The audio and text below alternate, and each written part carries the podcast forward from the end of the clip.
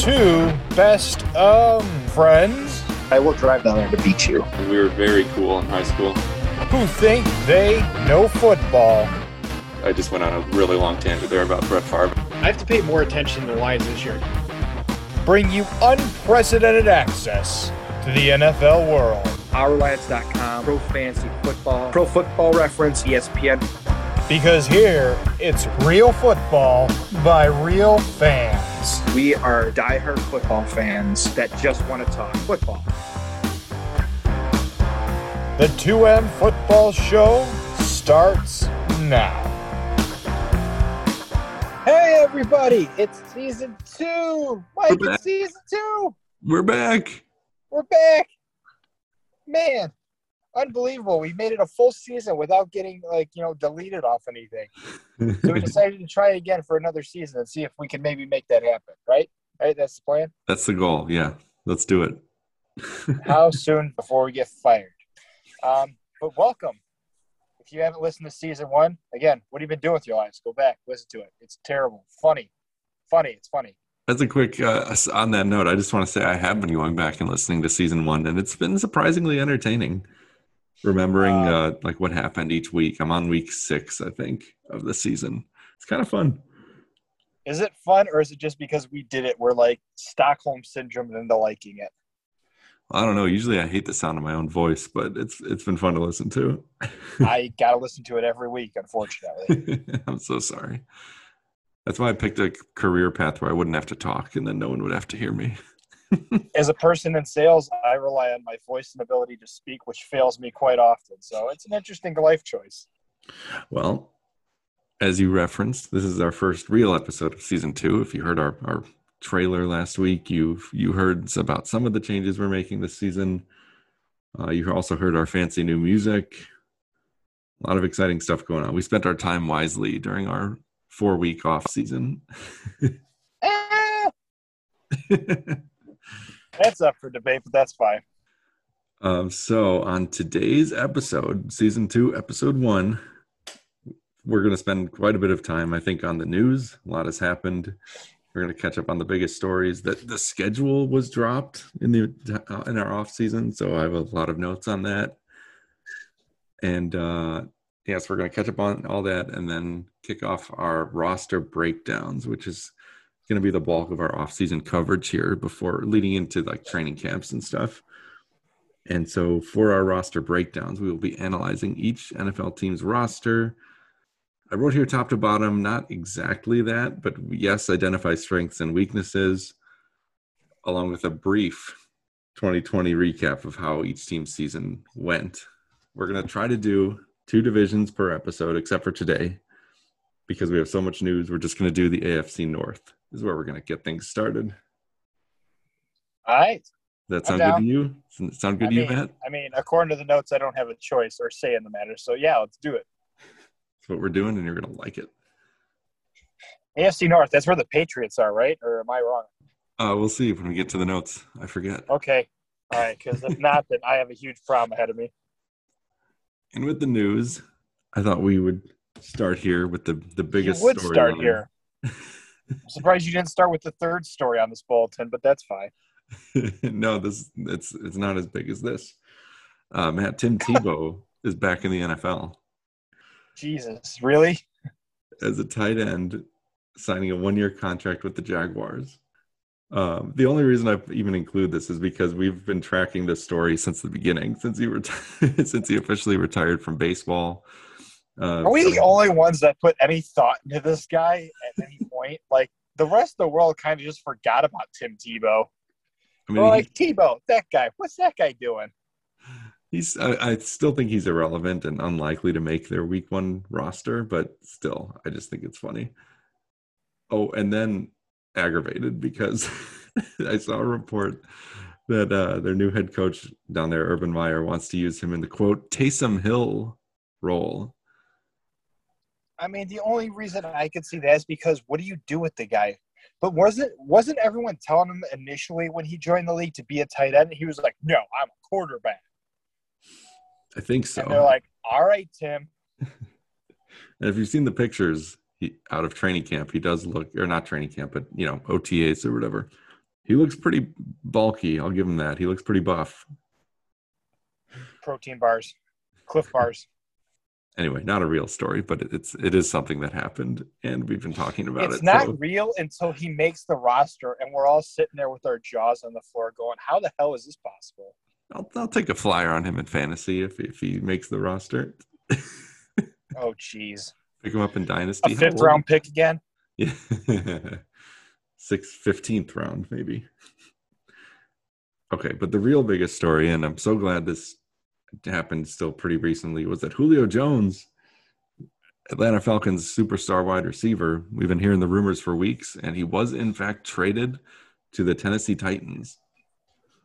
Ecstatic. The Titans are stacked on offense. That Yeah. team is scary. It's amazing. They already had AJ Brown, their top receiver of the past few years, and he was uh, recruiting pretty hard on social media for Jones to come join him. Um, and he did. And uh, in exchange, the Falcons are getting the Titans' second round pick next year and a fourth round pick in two years. And they sent back Julio and a sixth round pick in 2020. I mean, when you think about it that way, that's not a lot for a star-studded wide receiver. Right, and they wanted a first round pick for him. That was the original asking price, but uh, I thought, I think maybe even though he's still, you know, a stud, maybe it's the fact he has been in the league for a while. You know, this guy isn't a, a rookie or or fourth or fifth year veteran. This guy's been around for a while, so I don't know. It's interesting that what they kind of settled on. and he's he's only he's 32 years old, which isn't like you know isn't super old. He has had some injury issues the last few seasons, uh, but still a monster. And paired with AJ Brown and Derrick Henry in the backfield, that's that's not even fair. Tannehill's got to be ecstatic right now. Can you imagine that's your receiving corps now to back up a beastly run game? Yeah. And uh, speaking of Tannehill, I saw that he he actually reworked his contract to free up fifteen million dollars uh, for the team to be able to afford Julio. So obviously he wanted him around, and and that's going to be a big boost to an offense that was already lethal last year. All right, so next up, the story that's nearest and dearest to our hearts as Packer fans. The Aaron Rodgers holdout is official now. Oh boy. back on i had to put dates in here it's been so long since we recorded uh, so back on may 10th i saw a report that the packers had made him a significant long-term offer. Uh, nothing apparently came of that uh, because a couple weeks later he wasn't at their voluntary otas so not required yet at that point. Um, instead he was vacationing in hawaii and on social media recruiting a super team. I don't remember the whole super team thing, but I I, I do remember he was in Hawaii.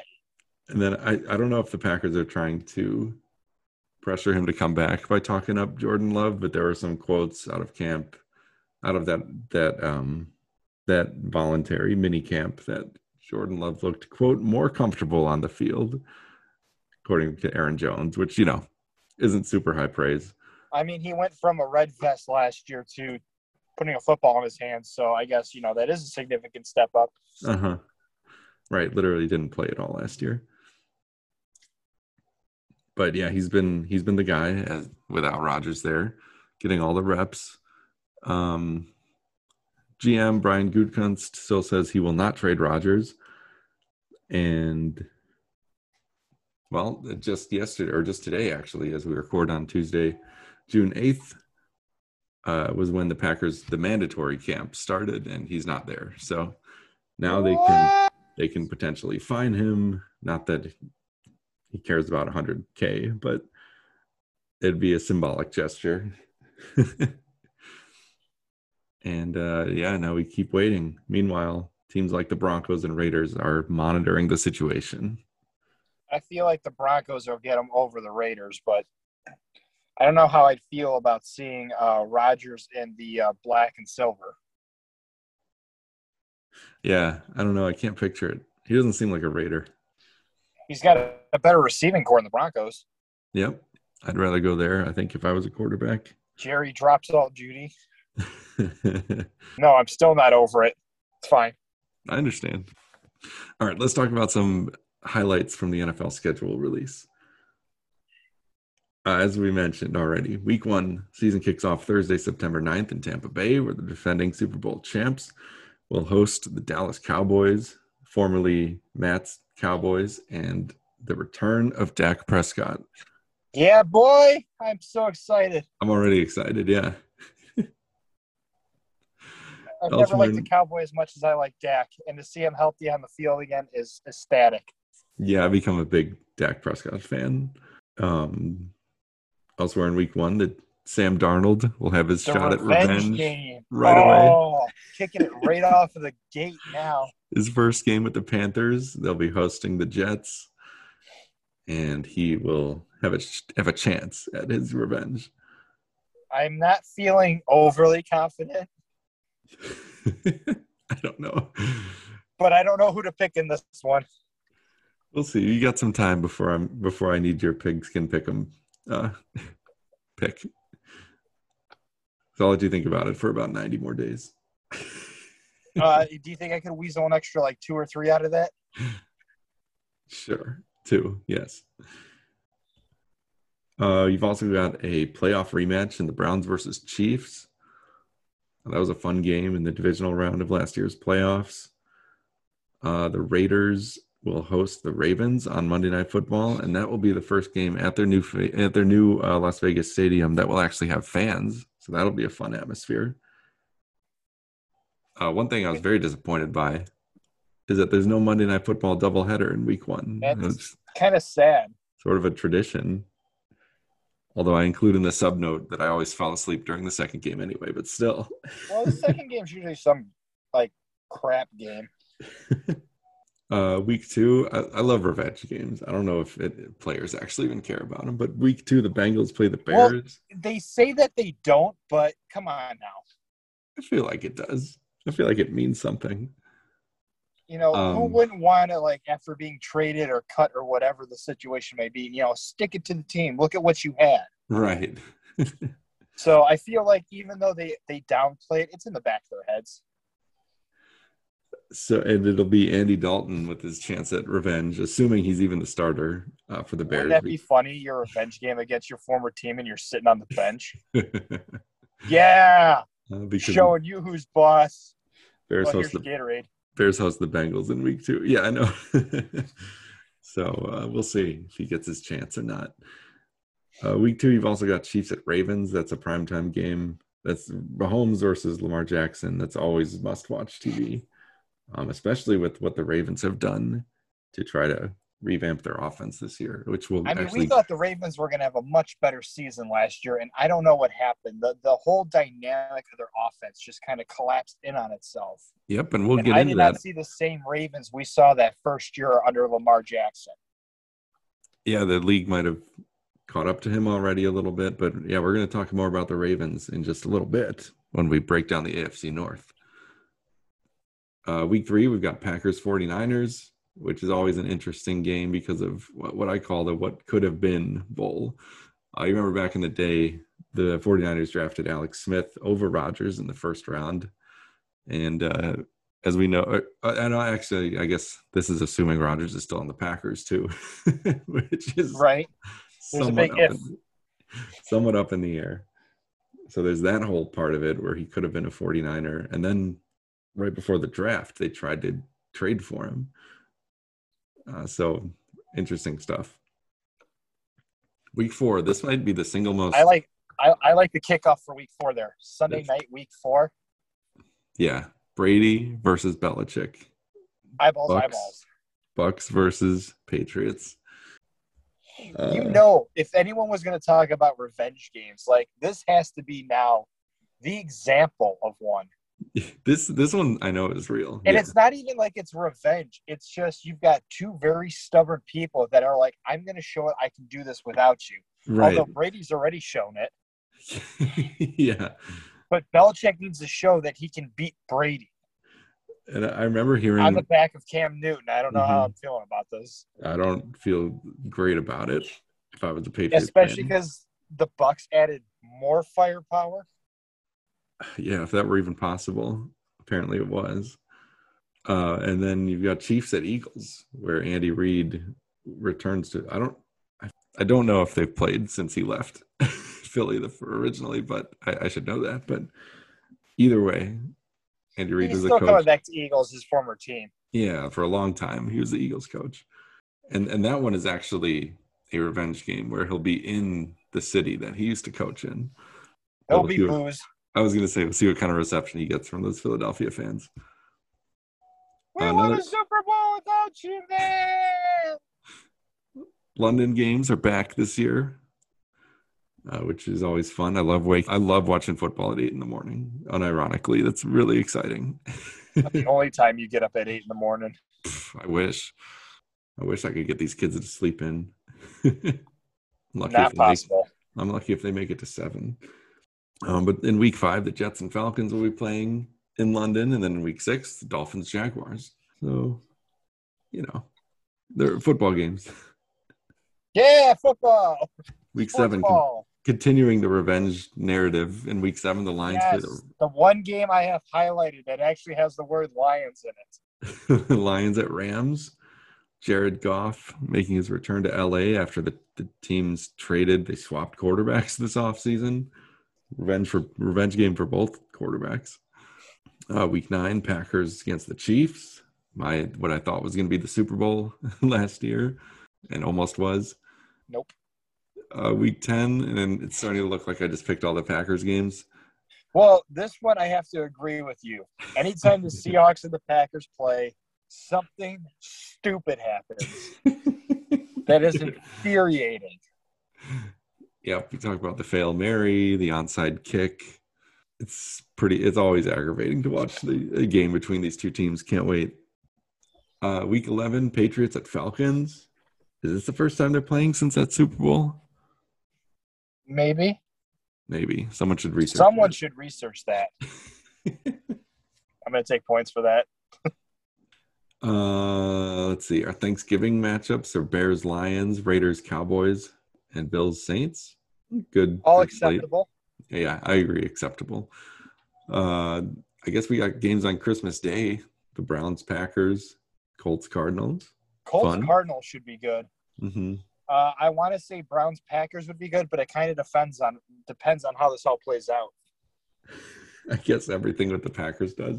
Because if they don't have Rodgers, they they are not a contender. They go back to rebuilding, I guess. I mean, I think it really depends. Is if Roger goes, what does the rest of the team do? Mm-hmm.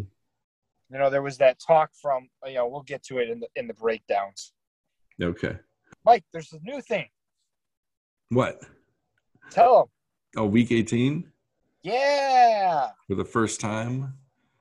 yeah. Um, Another is- week of football, or actually the same amount of football. There's just one less freaking preseason game. Right. Yeah. Yeah. One preseason game got converted to regular season. Uh, and I just wanted to note that the in the new week 18 will be all divisional matchups, which is a great setup for all the division races that come down to the wire, that come down to the final game. All right. So that was all the news. We're going to take a short break, come back, and talk about the AFC North. And here for a word from our non-sponsors. And we're back on the 2M Football Podcast. Hope you all signed up for all that life insurance from those sponsors that don't exist. or maybe it was AARP commercials. I'm getting a lot of those lately. I don't know what it's trying to tell me. Use promo code Taysom Hill sucks and get 10% off. Use promo code searching for new podcast host. All right, so this is the very first division that we're breaking down. Uh, we're going to talk about each team, go through some of the changes that happened this offseason, and then uh, we're going to break the roster into studs, duds, and Uds. a third category. and we'll explain it as we get in. So, AFC North, we're going to go top to bottom from last year's uh, standings, starting with the Steelers, who, and, and like I mentioned before, we're going to do no more than 30 seconds on these 2020 recaps. All right, timer starts now. Thank you. Steelers had a great defense, paved the way for an offense that kind of struggled a bit, especially with their running game. Or all the time. They finished the season 12 and 4. Uh, that was after starting 11 and 0 and then losing four out of the last five. They ended up in the wild card against their division rival Browns and had Super a melt, yeah had a meltdown for the ages. I wrote. Uh, Roethlisberger Yeah, had Chernobyl got nothing on the Steelers. Ooh, too soon. Roethlisberger threw four picks. The team had five turnovers overall. They, they trailed 28 to 0 after the first quarter. Final score was 48 37. That was how it ended. Much closer than it looked like. I got to tell you that one because Yep. I was during the game off. yep. And that led them into an offseason where we weren't sure right away if Roethlisberger was going to hang it up, if he was going to be coming back. Uh, he is coming back. However, they, they did lose some pieces of the roster this offseason. Most notably to me is Bud Dupree, uh, their outside linebacker, who went to Tennessee in free agency. And he made up half of that dynamic pass rushing duo with uh, TJ Watt over there on the other side. They also lost James Conner, their running starting running back, but I don't see that as as big of a loss. Uh, he was pretty banged up, kind of in and out of the lineup all year. I don't see it as much of a big loss either, if I'm being honest. Mm-hmm. I feel like that whole offense did not function the way it normally does. Um, they were trying this shorter passing attack, and Conner was supposed to be relied on to move the football, and I just didn't see it. Yeah, and it doesn't help that he was banged up and out of the lineup every week. It seemed like, um, and they immediately filled his role, which we'll get to in a second. Uh, another defensive starter they lost Mike Hilton, the slot cornerback. Uh, he went to division rival Cincinnati, ironically. Um, however, they did bring back uh, a couple of key free agents like Juju Smith Schuster. Uh, he was at the end of his rookie deal. A lot of people thought he would leave town. Uh, they, he came back on a one year contract. I think he's just going to stick around for as long as Big Ben does, and then he's going to wind up in a uh, in another city. Yep, yep, agreed. Uh, and then they also brought back one of their starting corners, Cameron Sutton, to what was such a dominant defense last year. Outside of that, they didn't have any big free agent. Uh, they didn't really make a splash in free agency. They did make a splash in the draft, though. Sure did. I think they were the. Uh, I didn't write down their pick. They were they're somewhere in like the mid twenties, and I think they were the first team to pick a running back, if I'm not mistaken. Uh, they took Najee Harris out of Alabama, who is kind of more of a big bruiser type of back, but he does have some elusiveness. Uh, showed some ability as a pass catcher last year uh, in college, and I'm assuming he'll be the lead back and immediately impact this offense. He definitely feels more the bruiser type that fits that sort of Steeler mentality. Yeah, like remember LeGarrette Blount a few years ago, or probably more than a few years ago now. That was several years ago. That's fine. yeah. All right, so that's what's sort of changed this offseason. Uh, let's go through the roster and who are some of the studs that they have on the offensive side. Can these guys cross multiple categories? Yes, Okay. I'm going to say yes Okay. because I have Big Ben in multiple, but Okay. You were thinking, I actually didn't scroll down. I was thinking the same thing. there were some things that were uh, some good from last year. Like he was coming off that elbow injury that cost him the entire 2019 season. Um, his total yards and his average per attempt were down uh, from his last healthy season, but he had more touchdowns and fewer interceptions. Seems like he's turning into more of a game manager, but that's so often used with a negative connotation. But I don't think it is a bad thing in this case. I think if we were to put that into context, let's look at it and say that last year was the transitional year that went from the gunslinger Ben to the game manager Ben, and it was an Mhm. adjustment for everybody. Yeah, that's a good way to put it. And that's what I'm hoping for, which is why I think Ben can be his normal self, a big, sturdy, reliable back, quarterback. But at the same time, if he doesn't adjust to this new game style that's meant to manage him, take the pressure off of him, we're going to see the same Ben we kind of saw last year. Like, you know, touchdowns up, uh, interceptions down is always fantastic, but that offense looked disconjointed all of a sudden. 11 and 0, and then to lose four out of your last five. Yeah, five out of your last six if you count the the playoff loss. Yeah. But speaking of taking pressure off of him, what helps is they have an absolutely loaded receiver corps with Juju Smith Schuster sticking around. Uh, he's sort of turned into the possession receiver of the group, like the short route guy, the Julian Edelman Give type, the ball in space and let him let him let him get the YAC. Yep. And meanwhile, you also have Diontae Johnson, who is sort of coming into his own. I think this will be his third year in the league. Uh, he's a great route runner. But the guy that jumped off the board, the chase man himself, Mr. Claypool. Yeah, he was a rookie last year. I don't. I wasn't very aware of him until he scored like four touchdowns in one game. I think he was. a And then everybody wanted him. Yeah. and he's he was kind of the big play guy. And all He three are, are Juju's role the same way Juju took Antonio Brown's role. yeah, yeah. And that's what makes me nervous for uh, Smith Schuster. Yeah, for like his fantasy value. but as far as their value to the Steelers, this is a really good group uh, that should help Roethlisberger a lot. Also in the studs category, I put um, Najee Harris. Probably, I think he's going to come in and do big things. And then their offensive guard David DeCastro, I put in the studs list too. He's just a really solid veteran guard. He's been a long time Steeler. He's been in this system for a long time, and he's very good at what he does.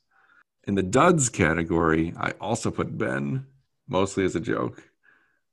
But anyone who watched that wild card game with Cleveland and saw him throw four terrible interceptions has to be wondering how he's going to look in this season where he's uh, now 39 years old. I think it all boils back to how he feels in the system. Are they going to continue this the the same way they were playing the offense last year, or are they going to let him just? If this is his last year, you know, are they going to go the big, go big or go home? Uh, in duds, I put Eric Ebron, the tight end, but only sometimes. He's always been a guy that has some just uh, unbelievable drops. The But MVS also, of the uh, Steelers. sure, that's a good one. Yeah, uh, but also is open a lot, catches a lot of touchdown passes. Um, the only real dud here is a, and this is not a name I knew before doing this research. Chukwuma Okorafor. I hope I wrote that correctly and said it. I think you close. Their offensive tackle. He started almost every game last year and was a liability in both pass and run blocking. And he's they didn't really bring anyone in to challenge him for a starting spot. So he's currently slated to start at left tackle again on the blind side, which you don't necessarily like. Right. Yeah. Let's put one of our terrible tackles where the quarterback can't see, and it'll work itself out. It's fine. Uh, and then since I couldn't find a name that rhymed with studs and duds for this last category, I'm we just call it question marks, I guess. And I realized these these are almost like our prove it players from last year. At least the spirit is similar.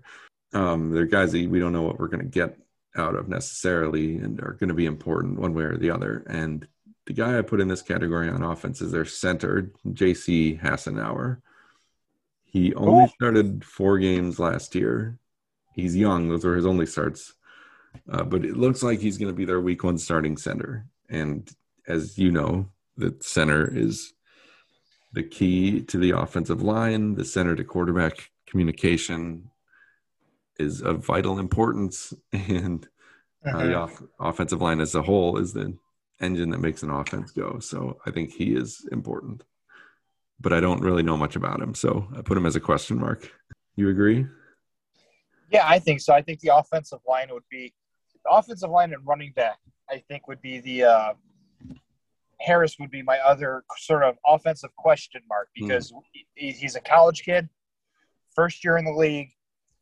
You know, we, I hyped up um, Clyde Edwards-Helaire as he was very much hyped, and partially due to Kansas City's usage in the offensive and the the running back by committee. How is this team going to utilize him. So I think to add to the offensive question marks, I would add Harris. Good. I like it. Uh, let's talk about defense. Matt, who are the some of the studs on this defensive unit? Uh, TJ Watt, Minkah Fitzpatrick, uh, the whole defensive line.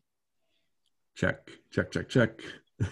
Um, this this this front this front part of this line is dominant, and that was part of that 11 and 0 start.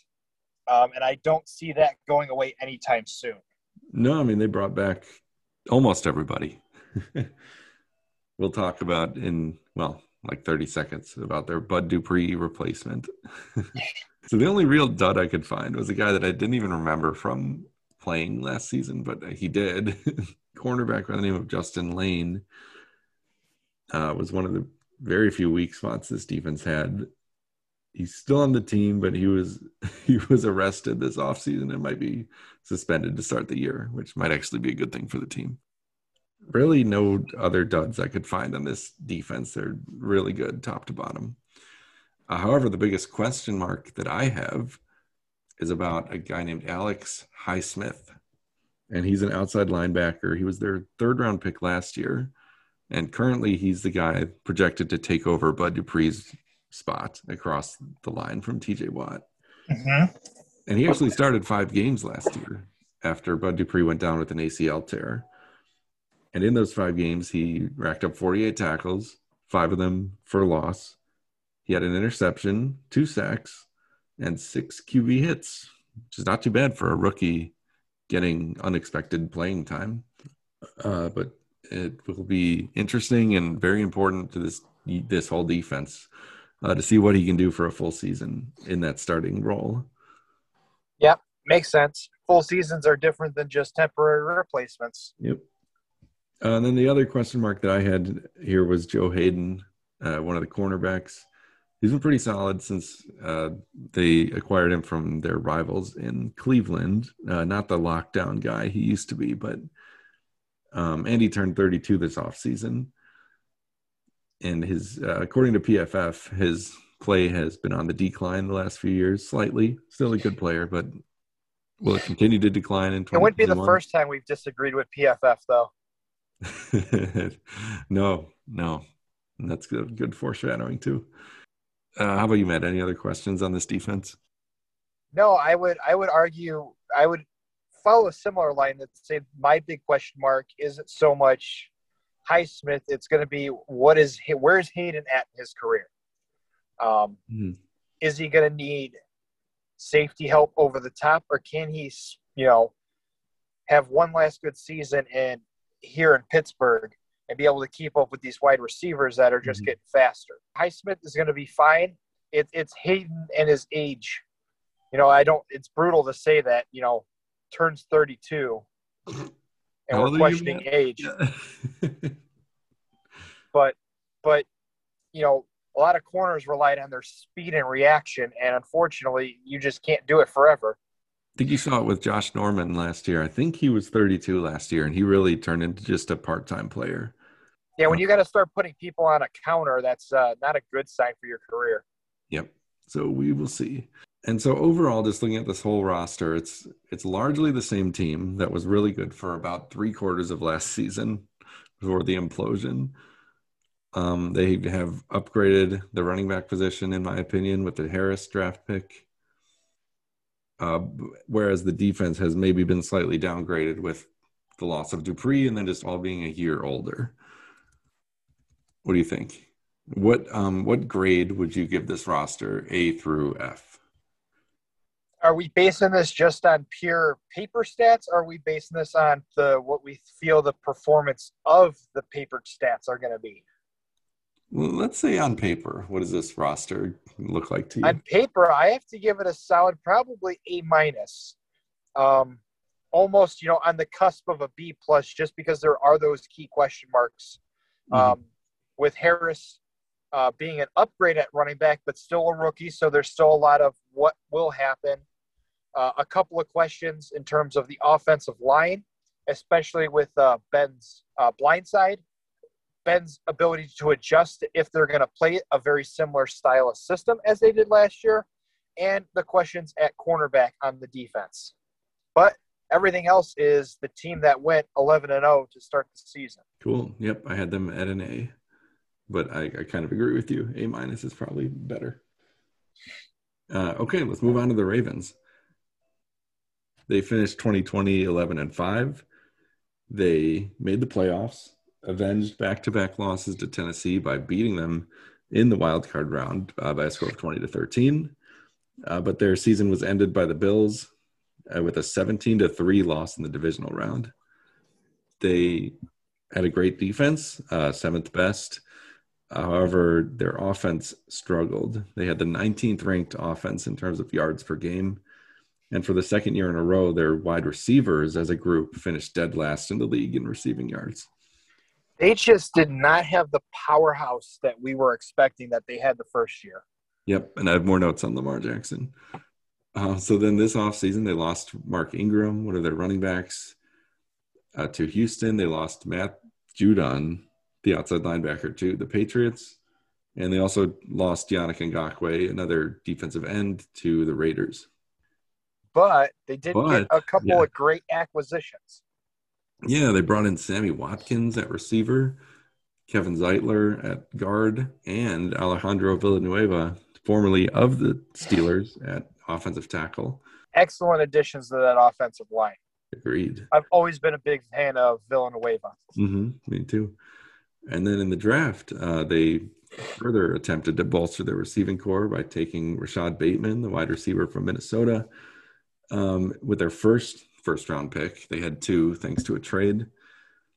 And uh, Bateman got compared to Keenan Allen for his route running abilities and uh, his ability to get separation from the defender. Quite the comparison. That's high praise, yeah. and then the other guy they drafted in the first round was Jayson Oweh, a linebacker out of Penn State, who was called the DK Metcalf of linebackers by one scout. And this guy just dominated the combine. I think he was first in all, in most categories, but his 40 yard dash time was even faster than the wide receiver Bateman's, which is pretty crazy. Biggest question about Oweh was that he didn't have any sacks his senior year of college, but uh, the Ravens clearly liked what they saw of him on tape. Well, and this is one of those cases where it kind of frustrates me the way everyone's judged. If you're as disruptive as possible, those big flashy stats of sacks and tackles for loss don't matter as much as just throwing off the key cog of the offense, which is timing. Right. The Yeah. more you get in somebody's face, the, the less chances there are of completing a pass. Yeah, and that's harder to measure. Okay, so let's take a look at the offense of this team first. Matt, who are the studs on this offense? My guy, Mark Andrews, um, tight end. Although I was sadly disappointed in his performance, but I think that's because the whole offense kind of stuttered last year and hit this weird non rhythm. Um, despite everything, he had the fifth most receiving yards and touchdowns in the league among tight ends. So he's still a top five tight end. Um, and on the Ravens themselves, he was only behind Marquise Brown, their leading receiver in both those categories. Uh, so. Andrews is still a very much a predominant uh, factor of this offensive powerhouse that we're hoping is coming back in 2021 here. And of our fantasy team in Dynasty. Yeah, right. Yeah, you're yeah. Got a little iffy on that one. My bad. Um, J.K. Dobbins and Gus Edwards make the two-headed backfield um, to help take a lot of the pressure off of Bacon Lamar run. Although it helps open up those, since you've technically got three running backs in that backfield at any yeah. time. Yep. Um, but the Ravens um, led the league in rush yards per game. Despite the fact they couldn't get the ball through the air, they went to old school, just powerhouse football. Ground and pound. Yep. Jam it down their teeth and make it work. Sounds like me at the dinner table with the kids. Does it? It doesn't work in that situation. You could try. Um, in the tackle position, I feel like um, the acquisition of Villanueva uh, and Ronnie Stanley are both veterans. They're they're within the top ten ranks of their position, so they're getting high quality protection uh, for for the offense. So in theory, that will help open up the pocket a little bit more, Mhm. give um, Jackson some more time to utilize these new acquisitions, and we should see a much better improved offense. Yeah. Sounds good. Um, I couldn't really come up with any duds on this offense. The, the rest of the offense is pretty solid, if you know, not super flashy. I'm and I'm I mean, it's it's it's an I hate to say the word an average offense because Yeah. they're all really good people, but just last year everybody took a step back. as just a team, and it's like they tried to rely on the defense in the ground game, but this isn't a ground game team, not with Lamar Jackson's abilities. Um, but I think uh, adding Wat, uh, adding Sammy Watkins and the rookie Bateman are going to be a huge step above it and open up the running lanes for uh, for Edwards and Dobbins as well. Yeah, and that's sort of what I have. I don't think any of those guys is a stud or a dud, but as a group, I think they're uh, much improved as a wide receiving core. And then the the only question mark I have is I'm calling Lamar Jackson a question mark, and let me explain uh-huh. why. He did regress a little bit last year from his 2019 form when he really dominated the league and took it by storm. Just by the numbers, he had a lower completion percentage, he had fewer passing yards, 10 fewer touchdowns, and three more interceptions last year than 2019. And he also had about 200 fewer rushing yards over the course of the season. And now, with all these additions we've talked about, he's entering his fourth season, and the team has made a, a, pretty concerted effort to give him more weapons and put him in a better situation to succeed. And so, my question is will he be able to take his game to the next level as a passer and take advantage of all these guys that he's got now at his disposal? I feel like, and I know this isn't a direct comparison, but we said this kind of a similar thing about Derrick Henry. Oh, there's no way he can maintain this touchdown. There's no way.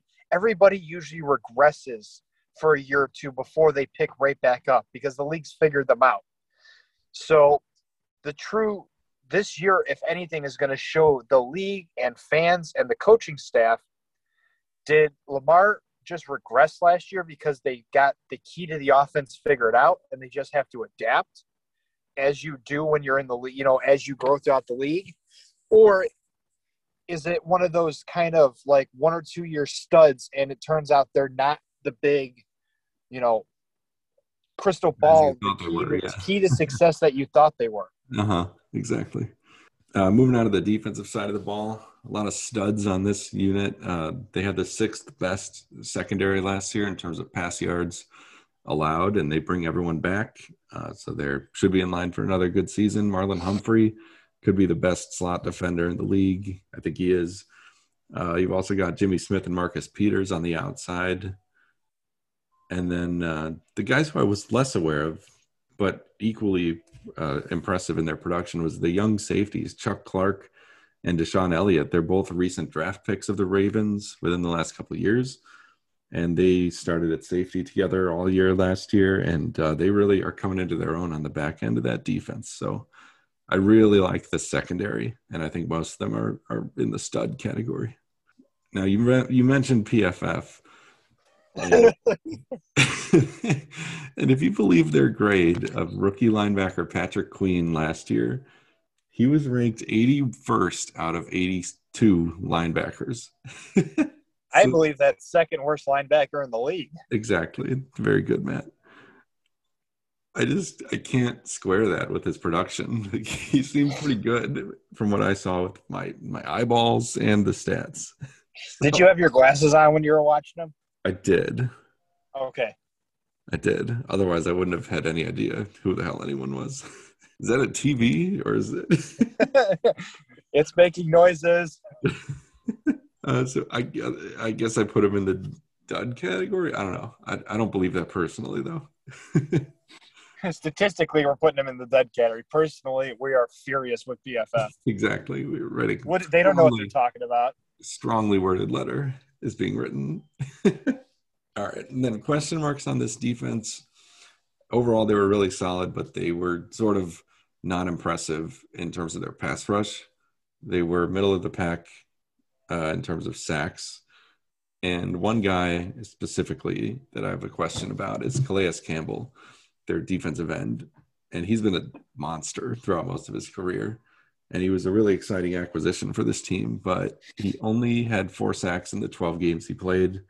I feel like I'm picking on all the old guys, but he's going to be 35 this year, and I just don't know if he still has that dominant presence that he used to have in his prime. And also with losing Matt Judon, Yannick Ngakoue, the, uh, there's going to be pressure on Campbell and also the rookie um, Oweh to revitalize this pass rush. So overall, I think their offense will be much improved. They've got all the tools. I feel like their offense is pretty similar to last year, if I'm being honest. Well, they've got Sammy Watkins and uh, the rookie Bateman. That's that's what I'm thinking about when I say that. Okay, all right, I'll bite you on that one. All right, I'll, I'll give you the point to that. The question really relies in Lamar Jackson's lap. Yeah, yeah, exactly. He needs to be able to take advantage of of the personnel, and I think the defense should be still still great. And there, the hope will be that the pass rush is boosted by the new uh, by the draft pick and um, Campbell bouncing back. Overall, Matthew, what how do you grade this roster? I graded a B, a solid B, not plus or minus, but a solid B. Mm-hmm. They have had offensive acquisitions, as you pointed out, but I still have a huge question mark floating above Lamar Jackson's head. Um, so I can't say that I have full confidence in the offense quite yet. Um, the other big question mark that looms for me is, in fact, that the pass rush. If they can't get the pressure on the quarterback, as great as their secondary is, they're gonna they're gonna get eaten alive slowly but surely. And once you get mm-hmm. a tired defense, it's really hard to get it back. So if you can't get a pass rush on the quarterback, I would be free to short pass on the field and just wear that defense down with sort of that dink and dive type short yardage offense. And once Right. they're tired, you can start running the ball right down their throat like they did to everyone else. Even perfect coverage uh, breaks down eventually. You can't cover forever. I had them at a B plus, but I agree with you. I'm going down to a B. And uh, with that, we're going to take one more quick break.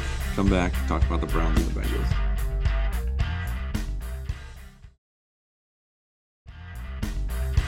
And we're back. Oh, music's over. And we're back. All right. Mike and Matt, 2M football here with you. Breaking down, the. AFC, breaking down the AFC North. We got two more teams. And then bedtime. Yeah. Cleveland Browns were 11 and 5, the third team from this division that made the playoffs last year. What? And they were victorious in the wild card round over their division rivals, Pittsburgh Steelers. Uh, but fell to the Chiefs. Pittsburgh calamities. Yeah, yeah, is that what it's officially called? The Pittsburgh Calamity. Uh, but then the Browns' uh, season was ended by the Chiefs in the divisional round. It was a close game. They only lost by five points, 17 to 22. Um, but we should also note with that that that was against uh, Patrick Mahomes' list team for the final quarter and a half or so. Chad Henne with the win. he did. Chad Henne closed out this game against them, so a little bit, a uh, little embarrassing. the the lifeblood of this team all season long was their running Oh back. If there was a fantasy football tandem to have this year, it was the Chubb Hunt combination. I had half of it. You had the Hunt part. yeah. You were on the hunt for the Chubb. Hang on, Matt. This isn't the fantasy corner. Uh, but yes, those two guys combined for 1,900 yards on the ground and 18 touchdowns, which sounds pretty good until you realize that is exactly what Derrick Henry did by himself. that really just seems to cut a dagger through their accomplishments. Um, okay, so then this offseason, they didn't really lose anybody notable. And meanwhile, they brought in a couple of big names on the defensive side. They brought in Jadeveon Clowney, Yeah. the defensive or uh, outside linebacker, and then John Johnson, safety from uh, I believe Cousin of Steve Stevenson. Yeah. and then in the draft, they uh, also addressed the defense by taking cornerback Greg Newsome out of Northwestern. Northwestern. Let's get right into this roster. Who are the studs here? Really? Two guys we already talked about. The hunt for the chub. That's the title of this episode. Along Nick Chubb and Kareem Hunt deserve all the credit because that was the bulk of the offense. But I will make a point of a point of note that we did see a much more confident in the Baker Mayfield. I think we all anticipated coming out of college. yeah. But it's easy to do when you have that good of a run game. Look run game and, and offensive line. Uh, four out of Yes. five starters on this line are I'm going back to uh, PFF now. We're now from- they're now they're good. We like their stats now. Four out of five starters on this line are top 10 at their position, according to PFF. And just by the I eye like test, BFF. see how well. Yeah, that's right. We're BFFs with PFF. Everybody just hunting for that job. Uh, however, the fifth guy on that line, a guy named Jedrick Wills, their left tackle, I put him in the dud category. And maybe a little unfair because he was a rookie last year. He was their first round pick, though. Uh, yeah, come on started- now. Like, give the guy a chance. he started all 16 games and he was the weak link in this line, especially on the ground game. He was not a good run blocker. And they actually drafted another left tackle this year, a guy named James Hudson. So we'll see uh, if he ends up usurping Wills or if he Rookie can't battle. motivated. What was that? Rookie can't battle. Yeah. Oh, oh, yeah. Good one. Fight. I have two questions for this offense. Uh, one, One. For, one for Baker Mayfield, like you said, he had his most efficient year yet under new head coach Kevin Stefanski, who won Coach of the Year award, uh, as predicted Good by call. me. Uh huh. Thank you. And uh, yeah, so Baker had a great season. He increased his completion percentage and his touchdowns from prior years, and he cut his interceptions down from 21 last year to just eight or sorry, 21 two years ago to just eight interceptions last year. Can he make the leap to certified stud status this year? I think so. Well, part of that's going to depend on Odell Beckham Jr. Uh, that His guy. I'm done with him. He's always a question mark. What you'll get from him year to year, I agree. I expect nothing. and we can only be impressed, or we can only be pleasantly surprised. As long as you keep them away from kickers' nets, you get it's fine. All right, how about on defense? Uh, my guy Myles Garrett again Yes, is just continues to be a stud year after year. 12 sacks, 18 hits, 10 tackles for a loss, and zero hits with an. Did you really put this in here? really? I'm sorry. I don't know. I'm trying to have fun with it. Such a dick. I said zero. It's a good thing. Yeah, Finish reading it. Yeah, zero hits with an opposing player's helmet. Someone ate a bowl of funny for dinner. Can't say breakfast that would have worn off by now. That was like 15 hours ago. Uh, John Johnson, yeah. Steve Stevenson, uh, new to town, but had a down year in 2019. He was back to being one of the best coverage safeties in football in 2020. So, uphill trek, good to go. Let's see him perform again this year.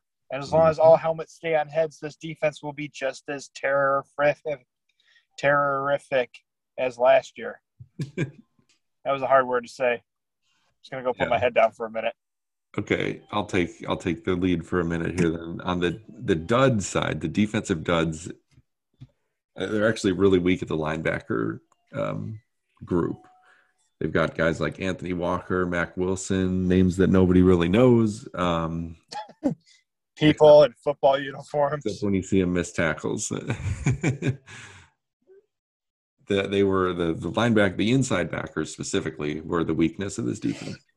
Uh, then you also had the cornerback MJ Stewart, who was an absolute train wreck in coverage. I think that his his play directly prompted the drafting of Newsome in this year's gra- uh, draft. So hopefully Stewart doesn't have to see the field anymore. There's also a guy that I included mainly for his name, Sheldrick Redwine, the safety. I'm Uh, more of a Merlot. Yeah, right. And so was he, I guess, because his play was uh, abysmal. And he was a starter all season, but was terrible uh, all the way across the board. He missed tackles and run support constantly and also couldn't cover. So, uh, Yeah, perfect guy for defense, right? yeah, right. John Johnson will be a massive upgrade. Uh, I do have a question mark on new acquisition, Jadeveon Clowney. Uh huh. Ever since leaving Houston, uh, the team that originally drafted him uh, back in 2014, he's kind of bounced around the league a little bit. And in his last 21 games he's played in, he's he only has three sacks. So the production has been a little bit questionable. But obviously, the Browns are hoping they'll get an impact player, and he, it can only help that he'll be across from Myles Garrett because in, in Seattle they didn't they didn't really have a pass rush. It was sort of just uh, you know, him on his own. double team Clowney, and you kind of bottle up the defense. With this have- one, you have to account for Garrett on every snap. If you only have one pass rusher, you have zero pass rushers. I've I never like heard that. that. That's deep. I've never heard that before. I just came up with it. Pretty proud of it. I'm actually kind of proud of you. Thanks.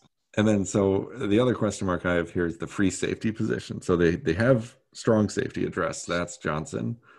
At free safety, they had Ronnie Harrison start seven games last year, who looked pretty good. They drafted a guy named Grant Delpit last year, who didn't play at all. I like that name already. There are some interesting names here. This year, they drafted Richard LeConte. Probably just. LeQuant. yeah, there you go.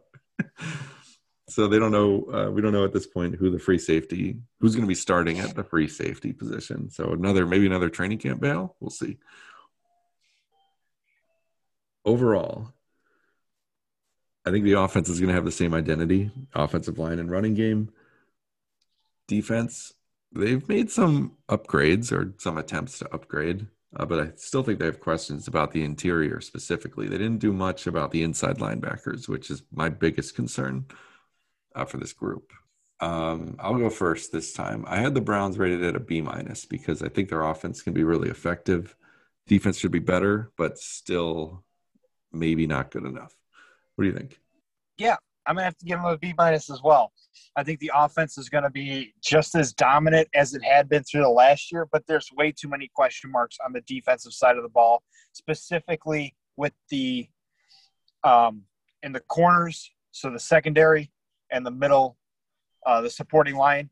But I kind of am at a very high B minus, if that makes sense, because I do trust that defensive line. I just don't trust anything beyond it. Mm-hmm.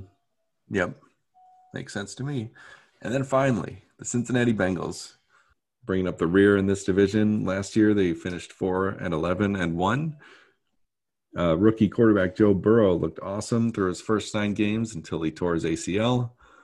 Uh, in those nine games, or nine plus, he completed 65% of his passes, 2,600 passing yards, 13 touchdowns, just five interceptions. But the most important number there was 32 sacks in just nine I was going to say he threw 13 TDs and only five picks on 32 sacks. Right. And I think that is indicative of what the biggest problem is with the offense here. Yep, Joe Burrow. Wait a second. but, uh, but that's not the only problem they've got because they also had a bottom 10 defense. So what did they do this offseason? Well, they lost two starting linemen in free agency, Geno Atkins, defensive linemen, sorry, Geno Atkins and Carl Lawson. They also lost a starting cornerback, William Jackson, and AJ Green, their aging former superstar wide receiver. To atone for this, they brought in Trey Hendrickson, defensive end out of New Orleans, who had a career career year last year. Uh, Chidobe Awuzie, man, these names are just incredible. Uh, from Dallas, I think. And, and then they brought in Mike Hilton, another cornerback uh, from their division rival Steelers. Long lost brother of TJ Hilton, T.Y. Hilton. Is that true, or are you just saying that? I'm just making that up, I but we true. like to start rumors on this show, and it's now canon. All right. And then in the draft, with their first round pick, which was very high, uh, they drafted Ja'Marr Chase out of wide receiver out of LSU, where he. I played with Joe understand the pick, but I disagree with it so much. They are in desperate need of an offensive line. Yeah, they really added, which we'll get into. They added to a strength rather than addressing a weakness. I feel. Uh, Joe, Joe Burrow, stud. He's already in my stud category. He should be fully recovered from that ACL uh, repair. And before getting hurt, he looked very comfortable in, in an NFL setting, minus being under constant duress. and, uh, but just in terms of decision making, he didn't look like a like what you think of when you think of a rookie. And so he should only grow. He was not a train wreck, but he definitely uh he's seeing some years taken off his life. Yeah. Um, I will give the wide receiver group as a whole stud status, I think. Like, this is such a deep and uh, talented group. I don't know if any of them on his own is a stud at this moment, but together you've got Tyler Boyd, Tee Higgins, Ja'Marr Chase now, and even Auden Tate has been really good when he's been on the field. So you've got a, a deep group of receivers that are uh, very talented, and most of them are high draft pedigree, too. Uh, now, onto the issue, the duds. It's mostly The the, whole offensive line. most of the offensive line, yeah, especially the guards and the center. Uh, You know, the people responsible for protecting the quarterback and opening up the run game.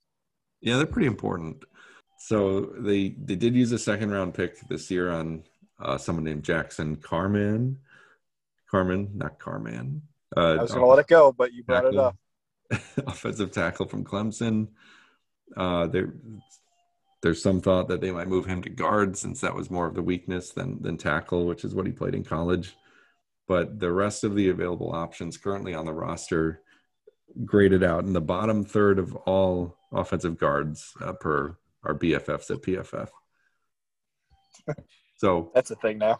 I think it's still going to be an issue. Is long story short, the offensive line, and then tight end. This this is one of the few teams these days that does not have a pass catching tight end.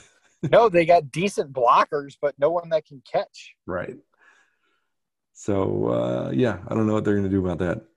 I guess he's got enough receiver. Burrow's got enough receivers that maybe they don't need a pass catching tight end. I guess I don't know, but it feels like. Well, I mean, you could argue that using Uzomah and Sample in the run scheme or just blocking in general is going to be there to compensate for the fact that the off- offensive line's garbage. That's a good point. Yeah. Uh, okay, let's let's talk about this question marks. Obviously, is the offensive line. he needs them to be at least some level of competent to to do what he does and have success doing it. I mean, he's shown he can do it without the protection, but you'd prefer not to blow out another knee if possible. Right. Yeah, it's not a long term sustainable thing. and then on defense, they've got a guy that I'd never heard of before called Jessie Bates the third. He's a safety, uh, third year player out of Wake Forest.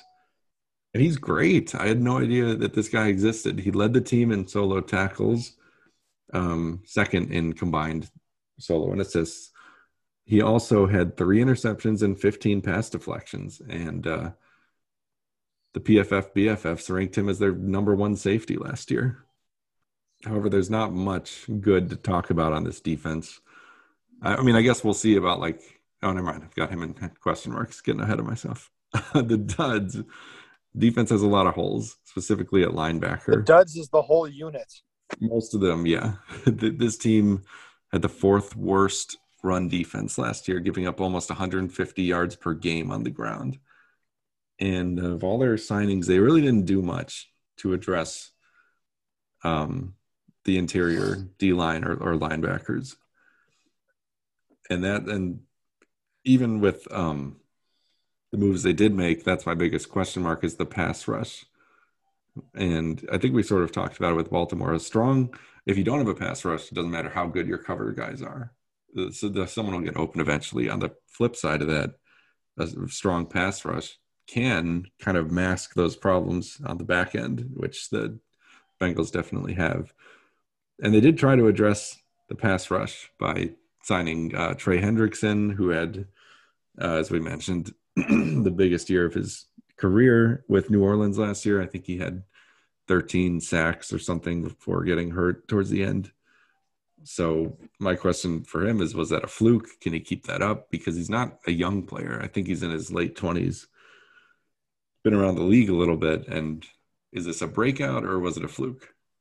We'll see. They also Right. drafted uh, Joseph Ossai, a defensive end out of Texas uh, to cope with some of the guys they lost and uh, again try to get something of a pass rush. Um, overall i don't think there's enough talent on the roster to really compete but i for one am excited to watch joe burrow again in year two with even more offensive weapons. And i'm giving them a c which might be generous. What do you think I had them as a C as, well. I think offensively they're going to be a much more viable unit. mm-hmm. Um, but I think they still have glaring problems that they fail to neglect. You could have the most dominant powerhouse offense, but the defense keeps you in the game. And the look at is defense wins championships. Look at Dallas last year. Incredible offense. Defense let them down every game. So I, I can't put I and mm, I wouldn't put as much on Burrow's uh, regression on him this year if there is any, as much as is he did not get any help from the front office. Yeah, I think uh, no matter how good Ja'Marr Chase is, and I'm sure he's going to be great, but a lot of people are going to be wondering what what if they drafted uh, Sewell instead and anchored that offensive line. So we will see. Anyway, my gosh, was this a two hour episode? It's good to be back. Yeah. Woo! See you again next week. And we'll be talking about the AFC South and the AFC East if we can somehow get through two whole divisions. I don't know. We got to do this crap again next week. Three hour episode coming. Can't wait. See you guys then. Bye. Thank you for listening to the 2M Football Podcast with Matt and Mike. Don't forget to follow us on our social media, both Twitter and Instagram.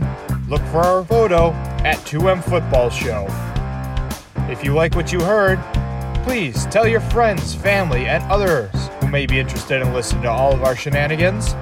And remember, we will see you next week on the gridiron.